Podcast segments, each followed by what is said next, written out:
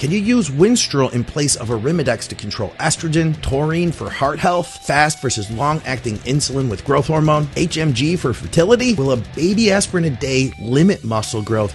And a bunch more. Guys, I've got timestamps below if you want to skip around. Let's get to the program.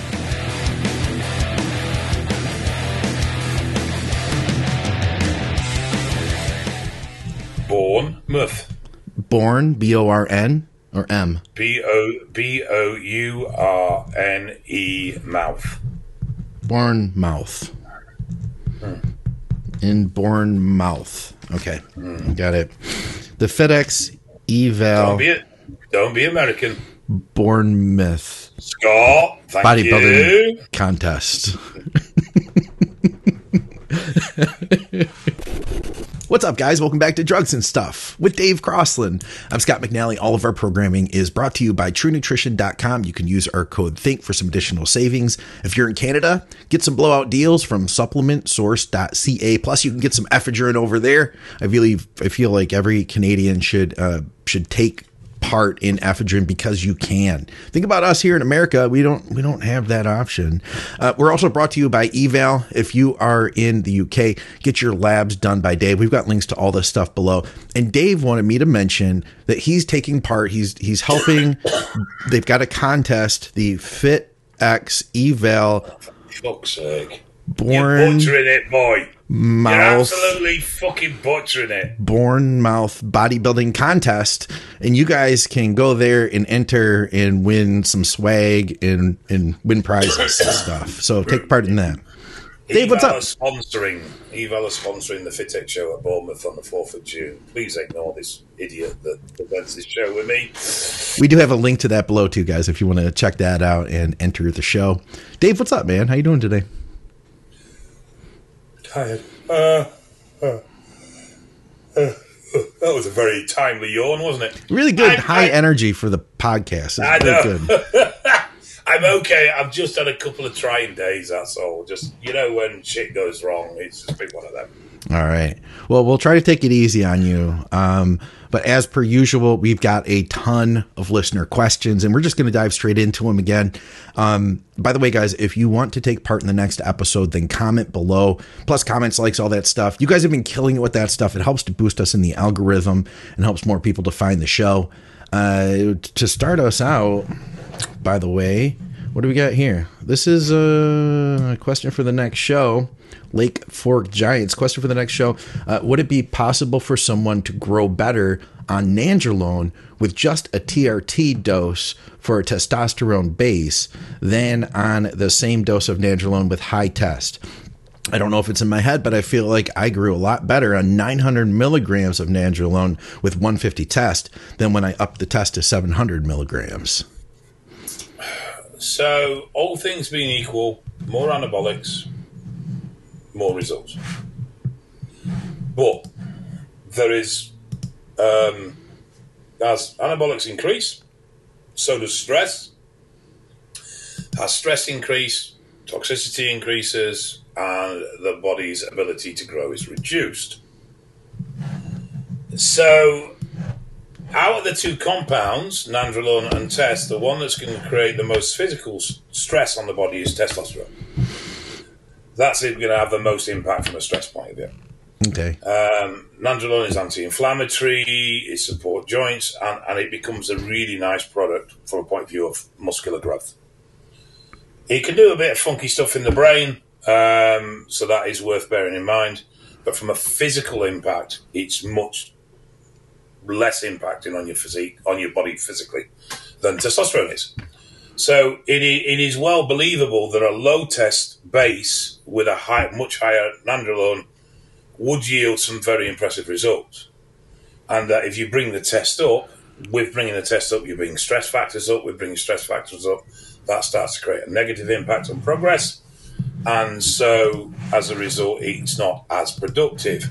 However, bear in mind that no two cycles are the same, even if you use the same compounds. We're using compounds that are unregulated. We can't guarantee the dosing is correct. Our circumstances change, our mental attitude change, depending on how long we've had off before we start the cycle, what's led up to the cycle, where we are with diet, where we are with body mass, all impact our productivity on a cycle. But it's not beyond the realms of possibilities that his low test, higher nandrolone has yielded better results than his higher tests. Now, when I first got started, Dave, we were always concerned about the um, Deca Dick, as they call it. And it, it, had always been said to run your test higher than your DECA. And people were, you know, they, that was like, basically, it was like a rule. That was true mm-hmm. dogma within bodybuilding culture at the time. And I think yeah, that. Two to one um was it two to one? I i'd always heard like if you're running 400 test 500 deca. I mean excuse me 400 deca 500 test. You know you just wanted to make sure it was higher. And if you still had issues then you could you know increase the test even more. I, I feel like a lot of people have been you know in the last 10 15 years have questioned a lot of that dogma. And we're seeing that some people do just fine on that. I, do you find that people do okay um, running a high dose of deca while running a low dose of test with in that respect? The, the the thing with all compounds is they have to an extent very predictable effects. So the secret to running compounds is one understanding those effects and sometimes that can be quite complex and two then managing those effects. But yeah in the vast majority of people that I put on a low test high deca cycle, I'd say probably 85, 90% do so with no problems. Okay. But there are people that are genuinely just fucking sensitive to deca. Yeah. Yeah. Um, and, and that can be the mental impact. And I've had a few people that struggled with it from a mental point of view, just with being very low and depressed and run down. Um, and the other impact is obviously that we, even with managing estrogen and prolactin, we've still had a problem. Um, and and you can manage prolactin, you can manage estrogen, but you you struggle to impact DHEA. Mm. Yes, you, you can run finasteride, you can run a, a 5AR blocker, but I'm not a big fan of that drug. Full stop. Hmm. Yeah, I um, I, I I could see all of that. I and I have found very rare but there are I found a very few people. You know, I mean, figure coaching for 13 going on 14 years now. I've seen a lot of people running gear, and it's been only a small handful of times that we have had issues that were like we could see somebody's really sensitive to DECA, you know. But I, I find that for the most part, while running test and DECA together, uh, it, it, the key is managing the estrogen from the test. You know, there you when you have that higher test in there, there's there's an issue. You know. Hmm. The other thing, which is not a common effect from nandrolone, but it can affect thyroid. Oh, really? I didn't know that. Mm-hmm. Yeah, particularly if somebody's already got borderline thyroid issues. Okay. It can it can heavily impact both thyroid function and T4 to T3 conversion. Scott Stevenson had said because we, we talked about how uh, Jordan Peters ran um, a really high uh, dose of DECA with low test, and he did well with that. And Scott was saying that because uh, he he was able to get so much of that DHN, uh, I think, at the receptor that it, it it did not affect his libido, something like that. I think for most people, superseding of uh, DHT with DHN is is not that easy to achieve. Hmm. Uh, I just think it's the rare, you know, outliers that have a problem with that. Okay. All right. We'll see what else we got here for um, the Cabbage Crew today. All right. How about this one? I've got a question. If something like Winstrol can lower estrogen, what could be a lower dose you could take if you were to say uh, on 500 milligrams of test cheers? And he says, uh, and what I mean by that is instead of taking Arimidex to control estrogen, could you take something like 10 to 20 milligrams of Winstrol to help control estrogen? It would help, but it wouldn't control it satisfactorily enough. Yeah. DHTs, particularly oral DHTs, though they do have an anti-estrogenic property, they do bind with aromatase, they do lower the conversion of test to estrogen. They also bind with SHBG, resulting in higher 3 um, hormone, but they uh, are not as effective of it, at it as an, an AI is. Uh, Masteron out of all the DHTs is the most impacting on estrogen management, and even then, you're probably gonna need 700 to 5. If you were only 500 mega test, you're probably going to need about 700, maybe 800 mega mast to effectively control that estrogen. It would be at least one to one, but I suspect it would be more like one to 1.5 ratio. Yeah. Yeah. So you are not going to touch the fucking sides with 20 milligram of Winstrol. Yeah, I could I could see that. I, I could see it being helpful. I could see, you know what? I could see 20 milligrams of Winstrol being helpful for is to increase more free test. You know, binding to SHBG. I feel like you could get some more free test out of it. That might be a benefit. And Winstrol obviously lowers progesterone as well. So the, you know there are there are benefits from it, but to, to use it as an AI, an oral DHT as an AI is just impractical. Okay. All right. Uh, oh, this is kind of a fun one. Um, question from Nick. Says, got a question for Dave. In the UK, what are the rules on bringing back anabolics from a foreign country? I've seen forum types uh, bragging about bringing in a thousand vials of test. I am scared to fly, so it's not for me.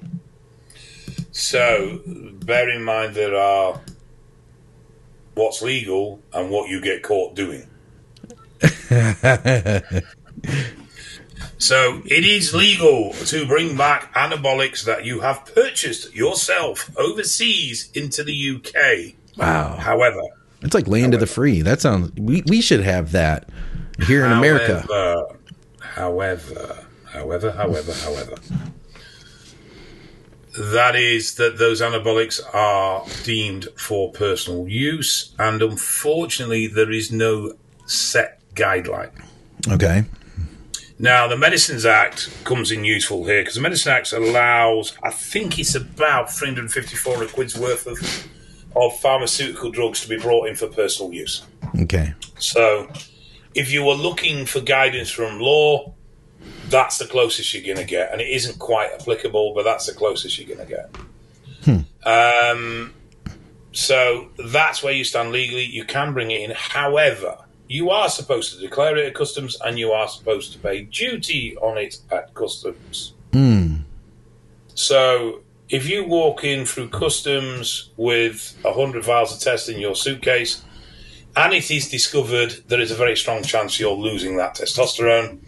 However, you may not face prosecution because border control are a bit slack in that department. Oh, okay if you if you bring a thousand back, then and you get caught with it, then yes, you will most likely face prosecution. But have you ever, uh, it, as an expert witness, have you ever been involved in a case related to this kind of thing? Not with somebody bringing it in on the person, no. Only in the case of importation through mail. Okay.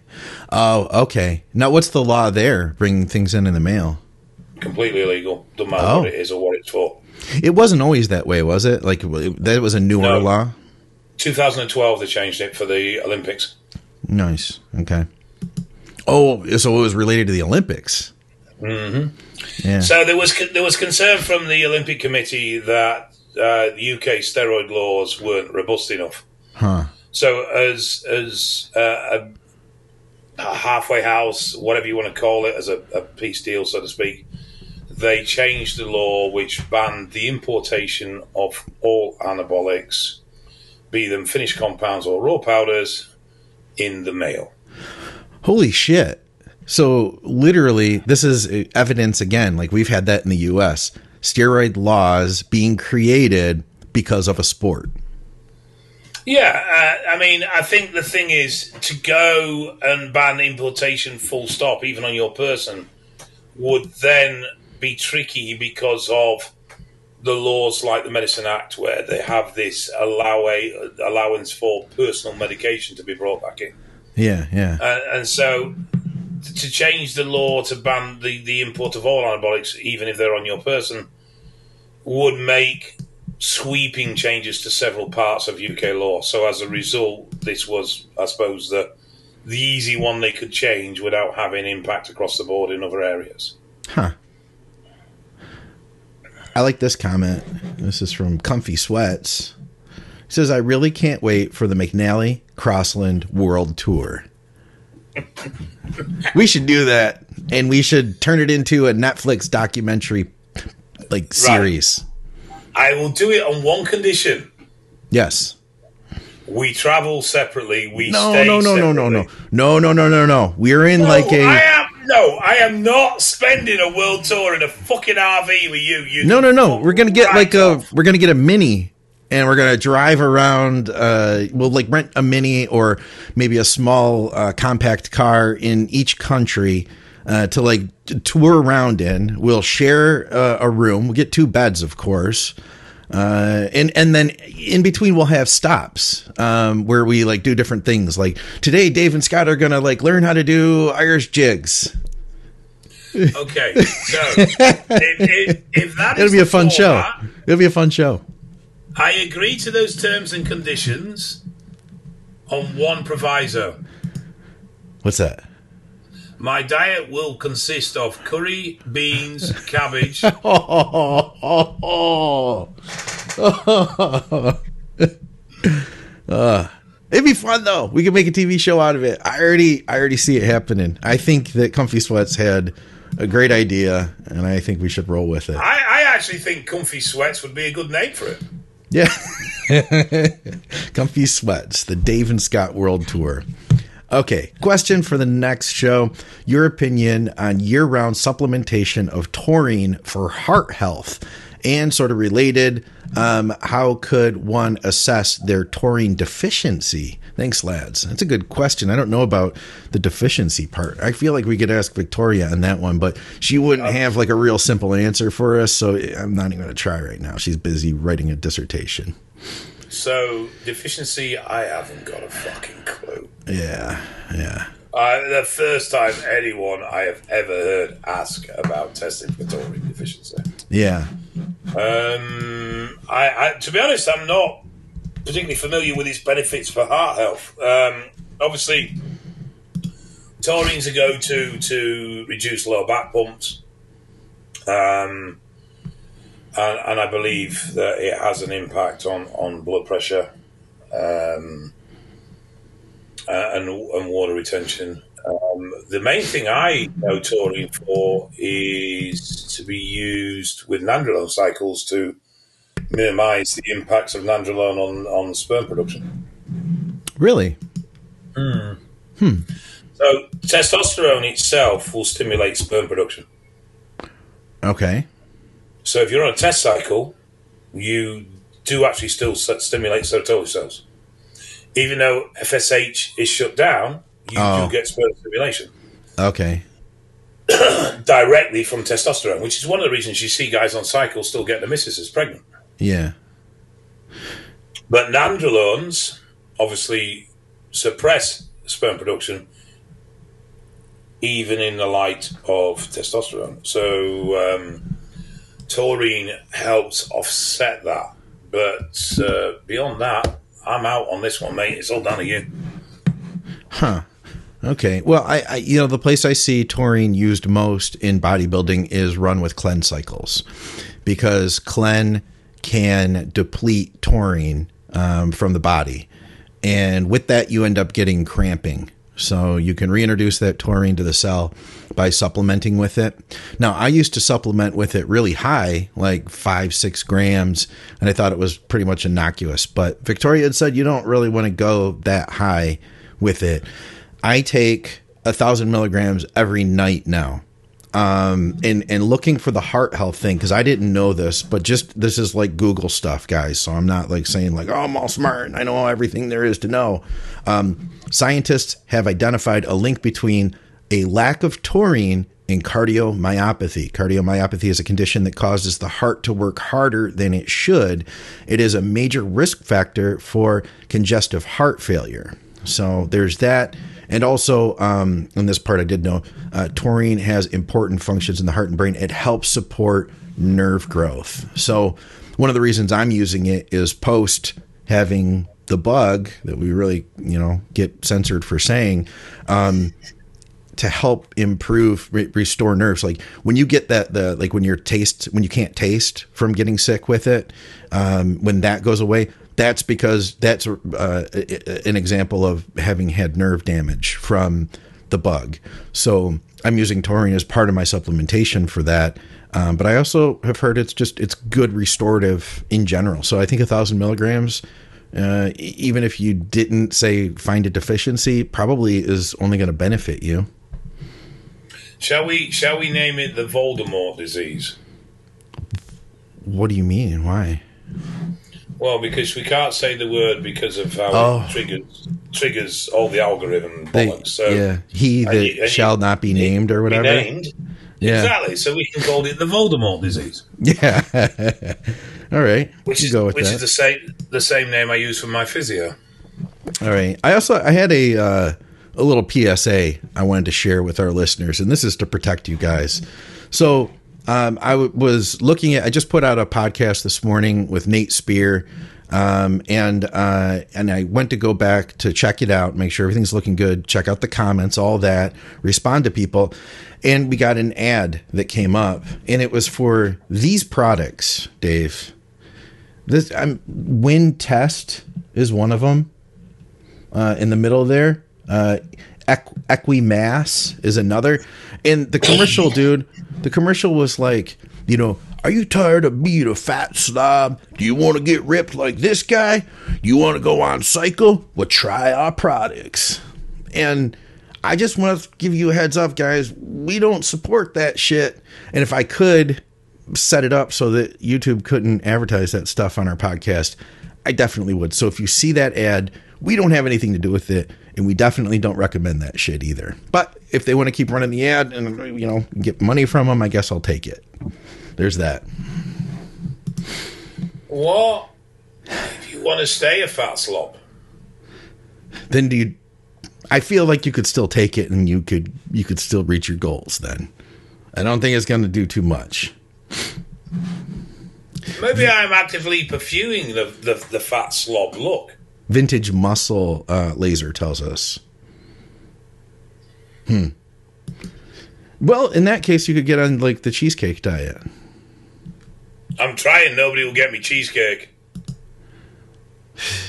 Well, guys, uh, when you go out to the FitX Eval Bournemouth contest, bring Dave some cheesecake. Oh, oh, oh, oh, yeah. Yes. We, we, um, Mr. Robert Ralph, who is um, powerlifting client of mine, um, he makes these amazing brownies. You mentioned that in the last show. Did you? Did you? Did you? Did he bring brownies for the contest, but you ate them all? Was that what happened? No, no, I have ordered a lot of them. Hmm. And by a lot, I mean a lot. Like, what are we talking? Maybe a hundred ish. For yourself? Of course, yeah. You're fucking kidding me. You're not. You, you mean for the contest? Mate, one of these fuckers, you're full. Yeah. Yeah, oh, they are fucking amazing. If they come in time, I'll take a picture and show you. All right. I want to see those. All right. Let's see. What else do we have here? Um, question. How come some people respond completely differently to different esters? I've always responded very poorly to anathate, but grow like a weed on propionate. Could it be the SHBG levels from injection frequency, or is it just how some people work?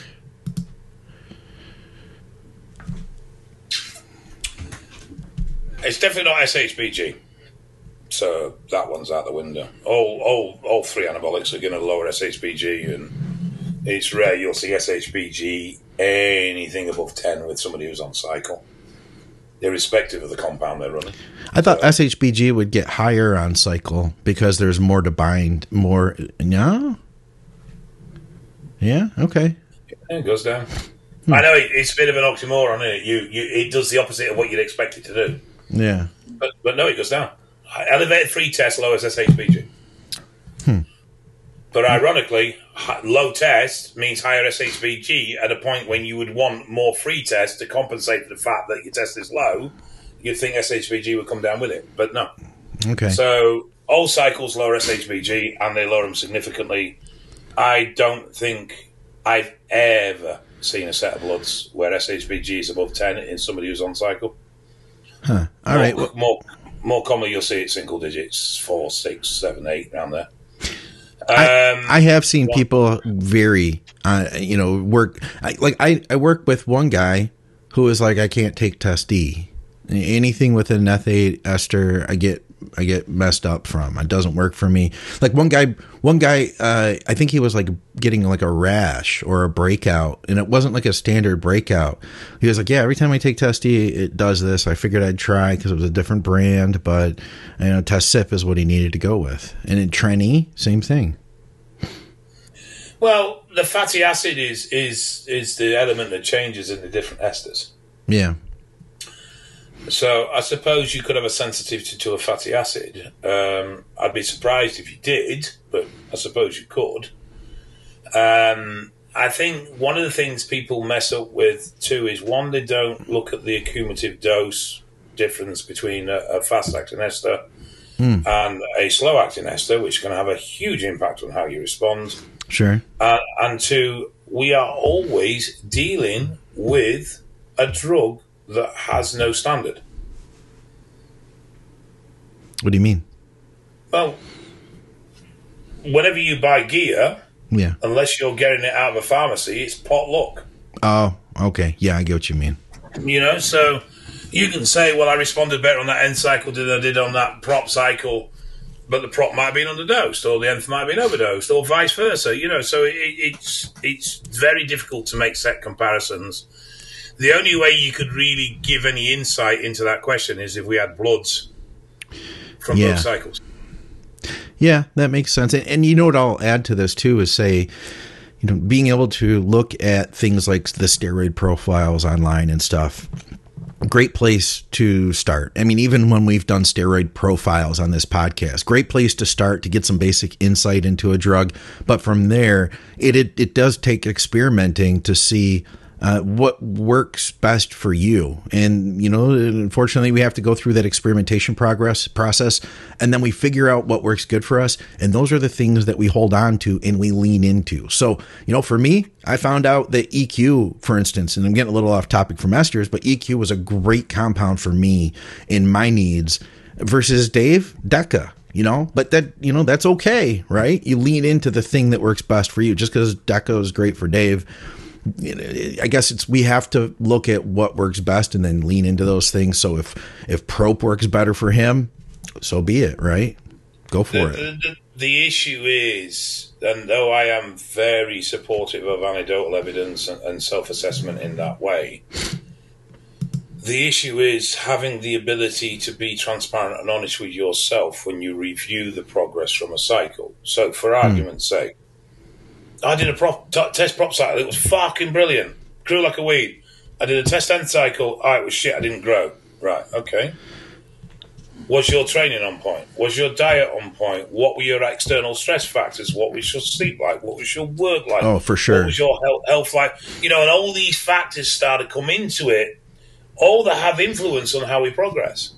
So it's difficult as an individual to to self assess the impact of those factors Yeah. unless unless they're really extreme, which is where having a measurable, markable figure helps you to compare more directly. So, getting a set of bloods in every cycle at week six Yeah.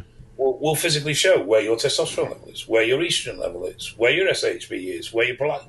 And so you start to get a, a picture in relation to what you're doing, plus what you're feeling, plus what your bloods are saying.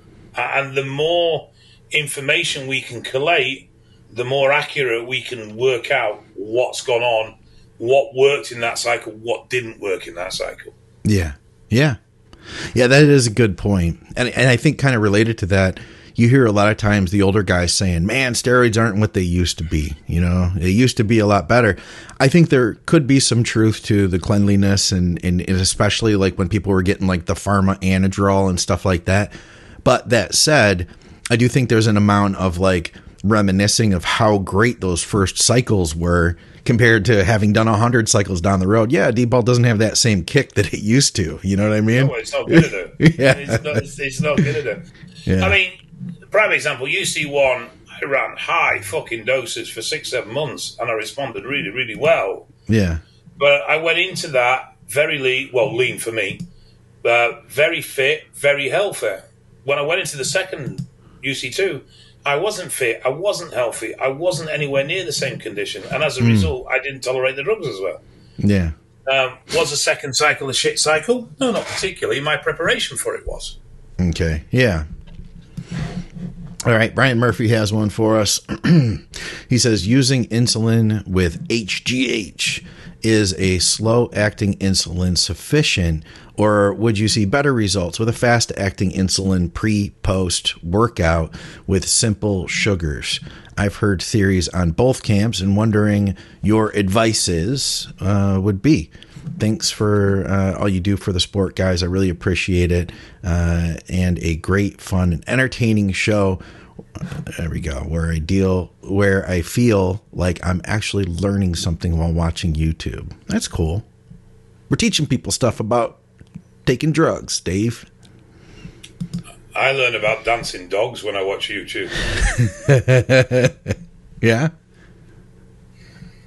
I learned about Um, I learned about shooting better lately. That's what I learned on Oh, YouTube. You scare me. Swear. You scare me. If we're going on this tour, you're not bringing a fucking gun. I'm bringing all the guns, Dave. No, I don't fucking trust you. You're not bringing a gun. And we're gonna have like a we're gonna have like a day where we like range day today on Dave and Scott's World Tour. Range day. See you soon. I have no issue with going to a range, but you are not bringing your own fucking guns. I'm sorry, but no. if well, if we're traveling around the world, probably not. I can't. But if we're doing a U.S. tour, I'm gonna be strapped. Just let No, you know. You won't have to know about it. You'll end up fucking shooting me or something. You won't even know about it. You won't even see it. Don't you worry about it, Dave. I'll You'll- know when it's lodged in my ass cheek.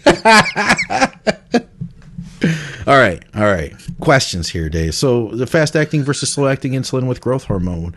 Um, I think personally, getting in with a fast acting growth is, or excuse me, fast acting insulin is usually like the best way in to combining them. That'd be my go to starter kit. You know. Um, personally, I would run fast. I prefer the control, and also I'm not a fan of slow. Just from the point of view that once it's in, it's in. You, you, you've not much you can do there. Yeah. I, I have run baseline slow with fast, but again, that becomes quite unpredictable as well. Um, so I would stick with fast. At the end of the day, if you're using it as a complementary to progress, you're only going to be using small amounts anyway. So if you're doing the old school high dose this and high dose that, you'll fill up with glycogen and water. You're going to look massive, but it's not actually going to do much for your progression. Yeah. Uh, you're much better sticking with low dose, 2 3 IU with a meal on the slin, and then your GH either AM or PM, depending what your desired effect is. I could do. Yeah, I would. I would agree with that, especially if you're not familiar with it. I think it's a it's a great way to intro, and and I do think that using something like a Humalog is going to be even the, like the least complicated because you don't have to cover a ton of meals. You know, it's in your system. It's going to be out a lot faster than even Humulin R. You know. All right. You- You gonna say? Nothing? Oh, okay. I thought you were gonna say something. No, just All right, something about water here. Um, he says, so if I was low on water for the day and planned on lifting later on the day, how quickly would I be able to fully hydrate to max level? Would pounding an entire gallon a couple hours before your workout fully saturate the muscles the same as hydrating all day? No.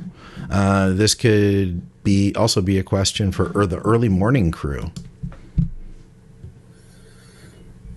No, you gotta, you gotta. Um, that's the thing. You can't really make up for water. Uh, once you get behind, it, you kind of get behind. And depending on how dehydrated you get, like I can tell you in an extreme case, um, my soft tissue person had told me uh, she had worked with like a lot of strong men, a lot of power lifters, mostly mostly strong men, including like Brian Shaw, and and also with guys like the Detroit Lions.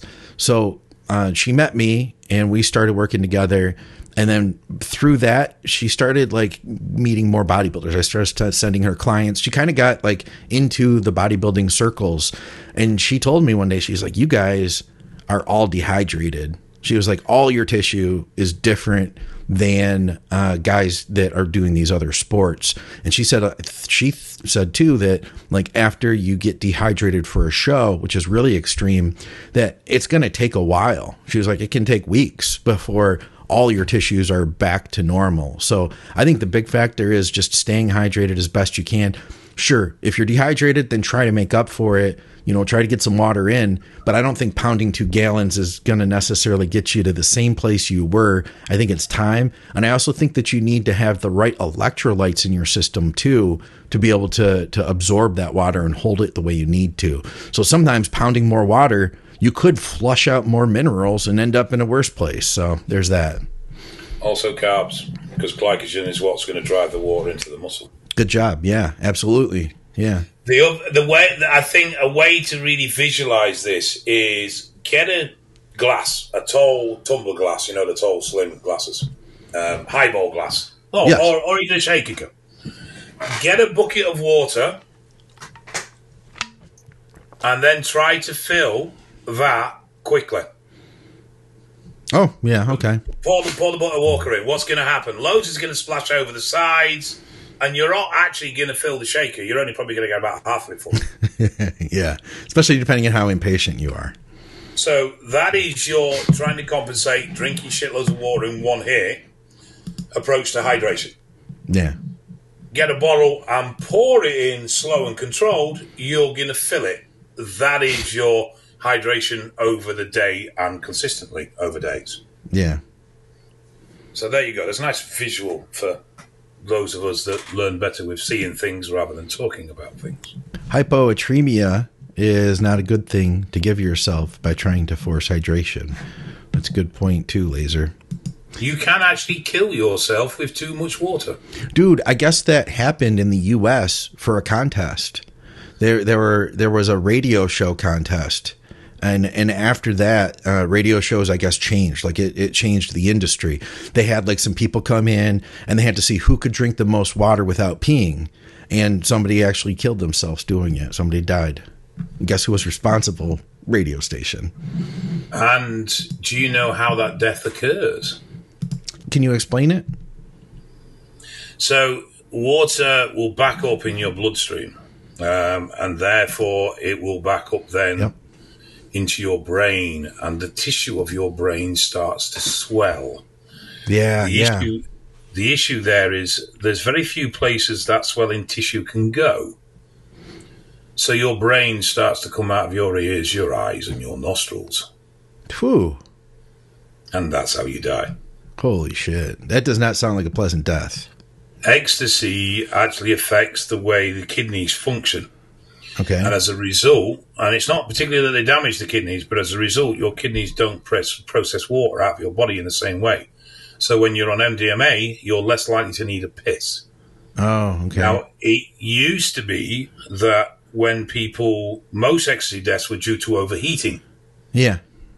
Uh, and and so there was a big push that if you were out and you were using ecstasy, that you drank plenty of water. And I remember hearing that. Yeah until someone called Leah Betts died, and then they realised actually no, you don't want to drink loads of water, but do want to keep yourself cool.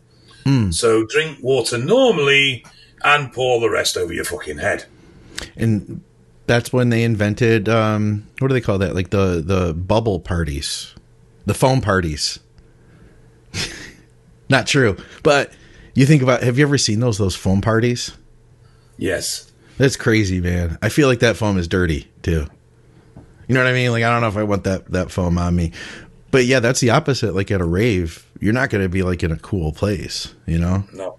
So yeah, so um, when you take ecstasy and you're out partying, you drink normally, but you you don't use hydration to cool yourself down. You cool yourself down by going to a cool place. Hmm. All right. How about uh, this one from the Pale Man? This is uh, what do you guys? chill out. Nice. Uh, what do you think of using HMG uh, after been on long periods of time? I've heard combined with HCG, it can bring back fertility. Do you need to drop off gear completely or continue with TRT dose? Uh, so, fertility is complex, um, and it, it isn't particularly a case of one size fits all. So, if if you can recover from cycle, uh, so you can restore natural function, then being off cycle is going to be better for fertility than being on. However, if you can't recover, then no, TRT is going to be your better option. And what HCG will do on TRT is it will raise ITT, which is intertesticular testosterone. And as we covered very early on, testosterone has a stimulating effect at the Sertoli cells. Yeah. HMG is a blend of FSH and LH, and so FSH is the signal hormone that stimulates uh, sperm production. The problem with HMG is it's fucking expensive. Yeah, yeah, it is. So generally, what people will do is they will run HMG specifically around the period of time when they're actively trying to conceive. Hmm. Um, HMG, as far as I'm aware, and, and, I may be wrong on this, so I'll put that, that in now to start. I don't think he, I don't think Sertoli cells suffer from the same atrophy that Leydig cells do in testicular shutdown. And I think that is mainly because the testosterone cycle does and will stimulate those cells. Hmm. Uh, if you were running a non testosterone cycle, um, so particularly, I suppose, really the only thing I can think of is a nandrolone only cycle. Yeah. Um, then there should be some stimulation of the Sertoli cells from the cycle you're running. So as a result, you don't have a requirement for a restorative period like you do with the Leydig cells and HCG. So when we take HCG post cycle, we take it to restore Leydig cell integrity. We take it to recover the Leydig cells, to increase the Leydig cell size, and get them functioning back to normal again, or as close as damn it. We don't have that issue around HMG. So taking HMG post cycle, I suspect isn't going to have a huge impact on long term sperm production. Hmm. Okay. I think I, it will only have an immediate impact while it's in place. Yeah, yeah, that's what I think too. And then generally, I see people using those compounds, HMG, HCG, and Clomid, when their goal is like, okay, now we're trying to get the wife pregnant it's not like you know we're trying to restore permanently but they'll go you know we'll run and i've helped people with that. I'm sure you have too getting into a fertility program because that's what the goal is but then they stop doing it after they've reached their goal. The um, the other option as well is um, giving the missus clomid.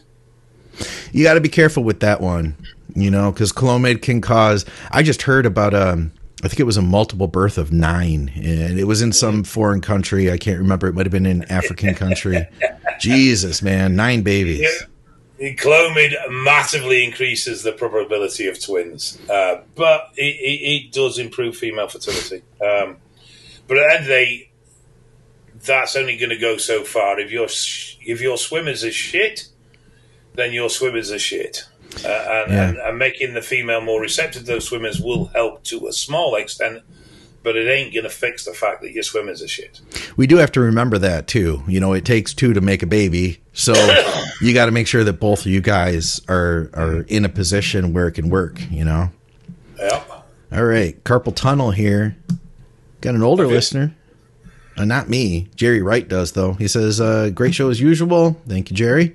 Um, my question would be on things to help with wrist pain, mostly base of thumb, creams, maybe uh, injections of TB500. I think um, this came from work stress. Could be carpal tunnel or the start of arthritis. He's 59 after all. Um, does not hurt as much with training as with gripping tools and products, uh, six to seven hours a day. So carpal Quit. tunnel. Quit your Go on. job. Quit your job. Carpal, become a male model. Yeah, it's not too late. Only, 59 is only young. fans. Only fans. You can make a fucking fortune on OnlyFans. There is a, a there's a gig for everybody. Um, so carpal tunnel is literally where the tunnels that everything passes through. Uh, they get built up, they calcify, whatever it is, and then as a result, it's catching and it makes movement difficult. Um, there is an element of inflammation with carpal tunnel. So an, an anti-inflammatory could come in, turmeric will help. So will BP um, and TB to an extent. Um, if it's arthritic, then BPC is fantastic for arthritis. And there's even studies out there now showing BPC treatments can actually reverse arthritic problems Okay. uh, but it needs to be consistent. Now, what I've found is that you will need, if you're doing injection, and because it's a thumb, you potentially could do, you're going to need to run a protocol for about a month, and then you can move to a maintenance protocol of, of say, uh, you know, an injection every couple of days, or an injection a couple of times a week. Whereas your initial protocol is going to be two injections daily. Okay. If you do it IV, which is how I do it, then I needed an IV weekly for four to six weeks, and then I could drop down to two weekly, and then eventually drop down to monthly. How did that work for you? Very good, but there are periods of time where I, if I'm particularly active, so I'm, I'm stressing those areas regularly, um, I have to bring that IV back up. So just to give you a prime example, um, I don't know if I mentioned this last week actually. So last Sunday, but the Sunday before, I judged at Fitex Leeds. The Saturday morning before that, I did a 45 minute cardio session on the bike. Now, that was the longest cardio session I've done on the bike in quite some time. By middle of the night, Saturday night, leading into Sunday morning, my foot had flared, my arthritis had flared quite substantially, and I couldn't put any weight on my right foot whatsoever. And you said your back hurt too. You were moaning about that the whole last was- episode, Dave. Yeah, that was that was deadlifting. It's cleared up with Oh. deadlifting again this week. Good, good, good. Um, I did an IV of BPC and TB six o'clock Sunday morning. Yeah. By ten o'clock, I was paying three. Nice. Holy shit. I'll tell you what, man. BPC has helped me a ton with, uh, you know, when I had my shoulder tear and just minor, you know, tweaks and stuff like that that that could have turned into something more. I'm a big fan. What about ice? You know, ice to reduce that. Yeah, I mean, yeah. I mean, obviously, reducing inflammation is one of the key areas of management in this. Yeah. I'm just not a big fan of anti-inflammatories if you have to use them long term. Agreed. Do you know anything about uh, nattokinase? Uh, yes, That's for um, uh, blood clots. blood thickness, Okay. Oh, okay. ten milligram per kilo. 10 milligram per kilo. It's not something I really know much about. It's one of the, the new age supplements that's coming forward at the moment as an alternative to IP6 for managing blood thickness. Son of a bitch. Dan knows all about it too, apparently. Well, he's asking us about it. Huh. Interesting. I'd be curious about that I- one. I've not seen any real world stuff. Um, I've seen the studies and, and and the research, but I've not seen any real world stuff. So I'm not sure how impacting it is in real world. So if you use it, Dan, I'd be very interested to know how you get on. Yeah, let us know, man. I'd be curious too. um, kind of on a related note, uh, question for the next episode, because we're talking about kind of blood thickness here and, and everything. Can a baby aspirin a day decrease muscle growth potential? You know what I, I th- would have thought. I would have thought its real world impact would be non, would be negligible. At the end of the day, the benefits from that, from a kind of reduced platelet clots, etc., I think would far outweigh any impact it would have on muscle growth. And in the view of anabolics, it's going to have zero real world impact. and I started because I, I was like, well, where's this coming from? And I started thinking because I know that, uh, you know, there's been talk in bodybuilding that too many NSAIDs can uh, basically hamper your growth, being that and it, it will um, stop that inflammatory process that we need. You know, exercise is an inflammatory process, weightlifting is, and that, you know, if you blunt that effect, you might not get as much of that effect from exercise and you may block that. I, but I think at such a low dose, you know, I mean, because the standard dose of aspirin is a lot higher for anti-inflammatory purposes. 81 milligrams, it's nothing. The other thing to bear in mind, there is for various reasons, a popularity of telmisartan. Oh, yeah. What people who promote the use of telmisartan, and I don't have an issue with telmisartan used in the right environment at all. And I've seen it have some very impressive results on, on, on kidney function as well. Telmisartan cannot be combined with non-steroidal anti-inflammatories.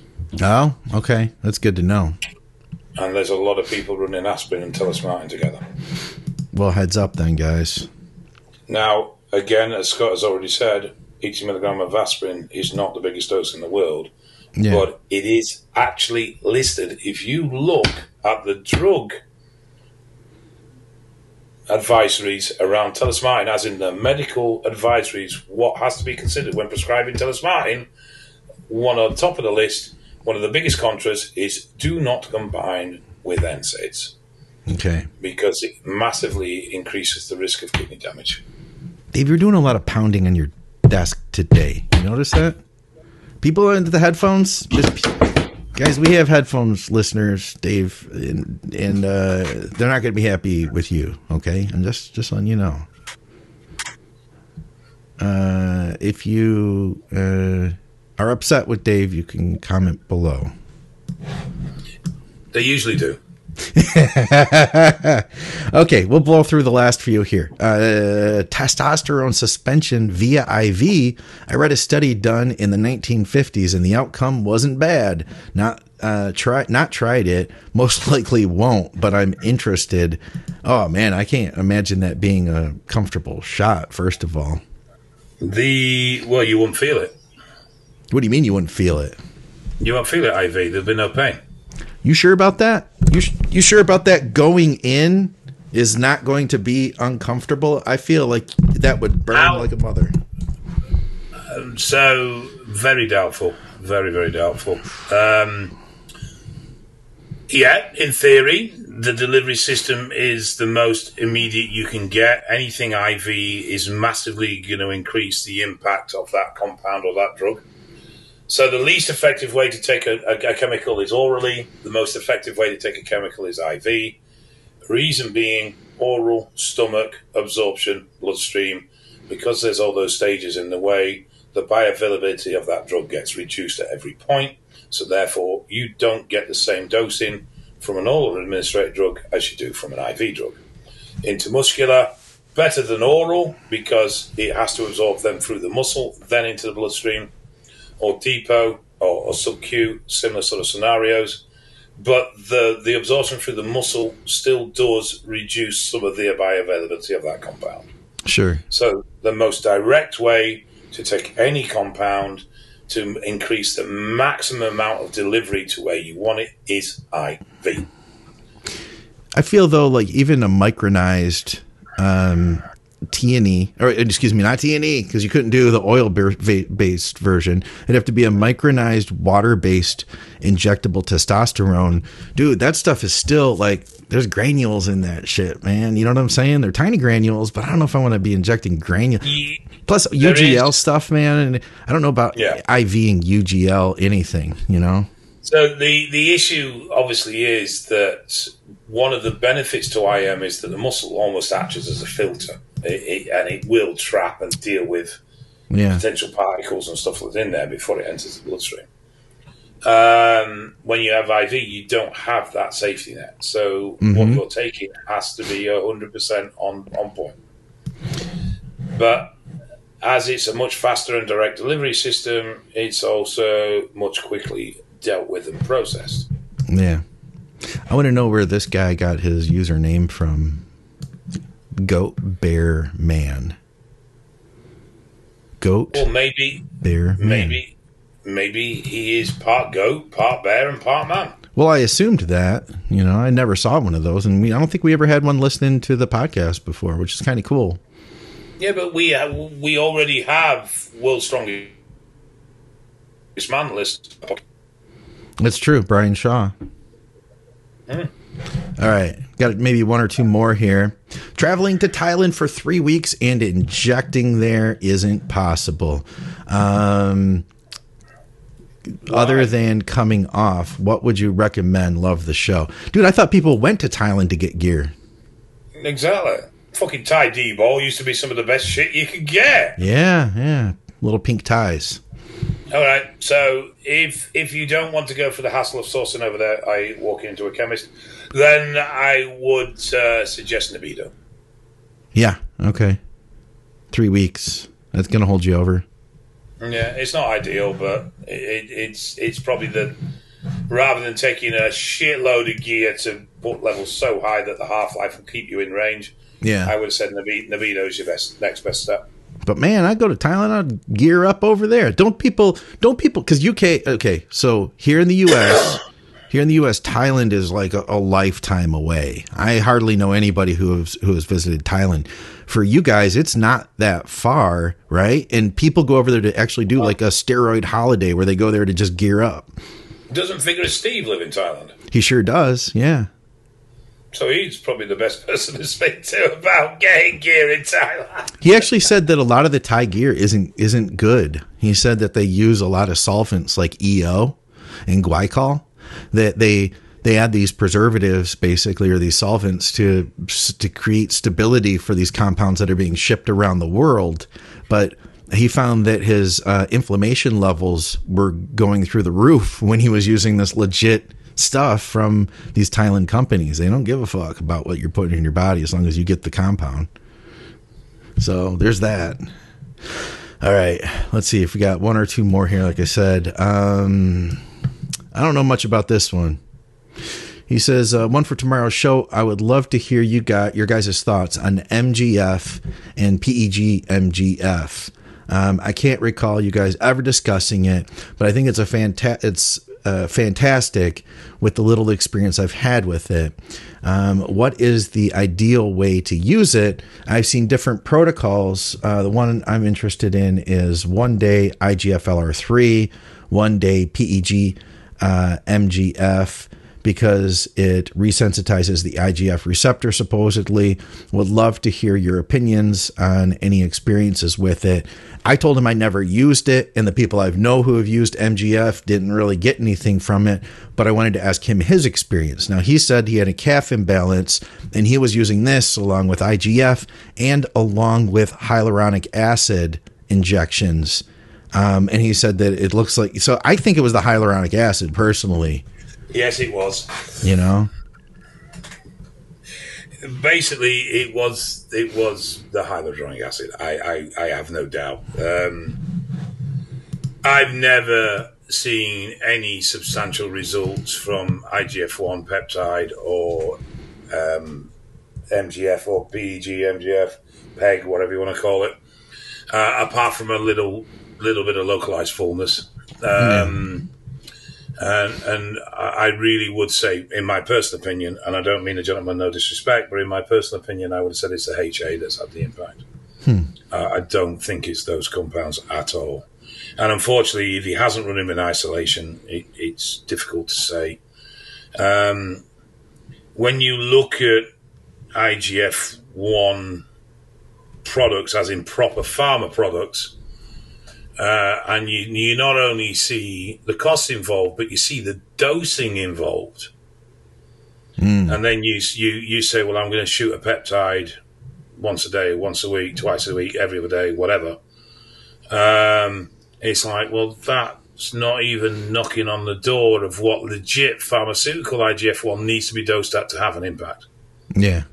So, how is a peptide that potentially is questionable in the first place, that is definitely not of the same purity and standard of pharmaceutical grade IGF 1 being dosed at a hundredth of what that's run at for, for effect having any impact. Yeah. Yeah, I, I, have never, like I said, I've known a lot of people who had experimented with it in the past 15 years, and I don't know anybody who got anything out of it. No, I mean, there's some damn good peptides out there.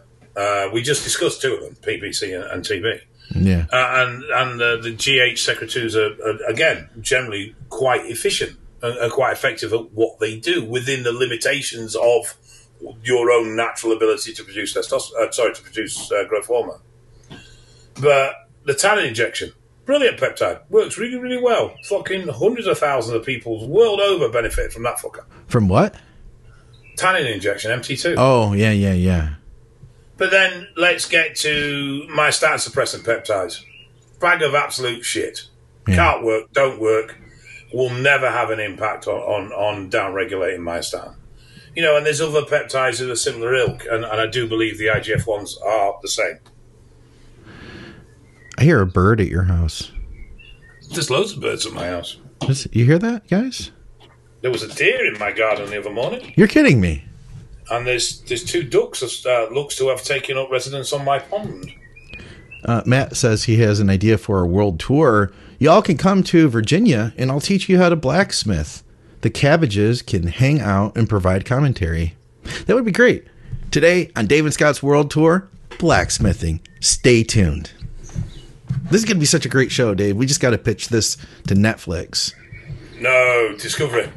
Discovery? Yeah, they seem to invest in all this bollocks, don't they? And then that will go to Netflix. That sounds like a good idea. I like that. I think this. I think Discovery Channel, the the Dave and Scott tour. I like that. I like that.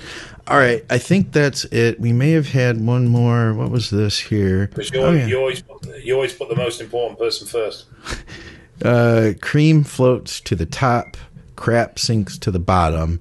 That's why you guys, your guys' show is gaining momentum and always very informative. Good job. I, I, I, was expecting some sort of comment about that's why we're at the bottom. me too. Me too. I was waiting for it. I was waiting for it. Which one of us is the cream? That's what I want to know. Oh, hi, Mrs. Meep. Mrs. Meep's the cream. Guys, we appreciate you watching. Um, of course, check out our awesome sponsors. Go to truenutrition.com and use our code THINK. You can get a lot of great health supplements, performance supplements, high quality protein powders. Hit me up if you want to talk about flavors. Go to supplementsource.ca for those of you in Canada. Get yourself a big old pack of ephedrine. In fact, order a case and uh, go to uh, uh, eval uh, blood anal com. You can reach out to Dave there for uh, some blood work. Uh, plus, like I said before, guys, you'll also get a free pizza of your choice, uh, three toppings, and crazy bread. And um, go to the FitX Eval Bournemouth Challenge Extravaganza contest that will be coming up when? 4th of June. And Scott Nally, you are a prize fucking prick. Bournemouth. That's how you say it. Born and you oh. mouth. See you guys soon. Thank you for tuning in to another podcast here at Think Big Bodybuilding Media. If we've provided value to you today, then please consider contributing to our show. You can help support the show through Patreon. Every $5 helps to pay for the software and the hardware and everything else that goes into making a podcast. You can also contribute by using our code at True Nutrition. True Nutrition has been our title sponsor for several years now. I'm super grateful for them, and I've believed in True Nutrition supplements long before they sponsored our programming. You could use our code THINK for health supplements and performance supplements. Feel free to hit me up if you have any questions. And if you're in Canada, check out supplementsource.ca. They have free shipping over $99, huge discounts on overstock, short dated, and label change products. Plus, they have all your normal supplements too. Thank you guys for listening to the commercial. I hope you're having a great day and that your bodybuilding is going well. Let's get back to the show.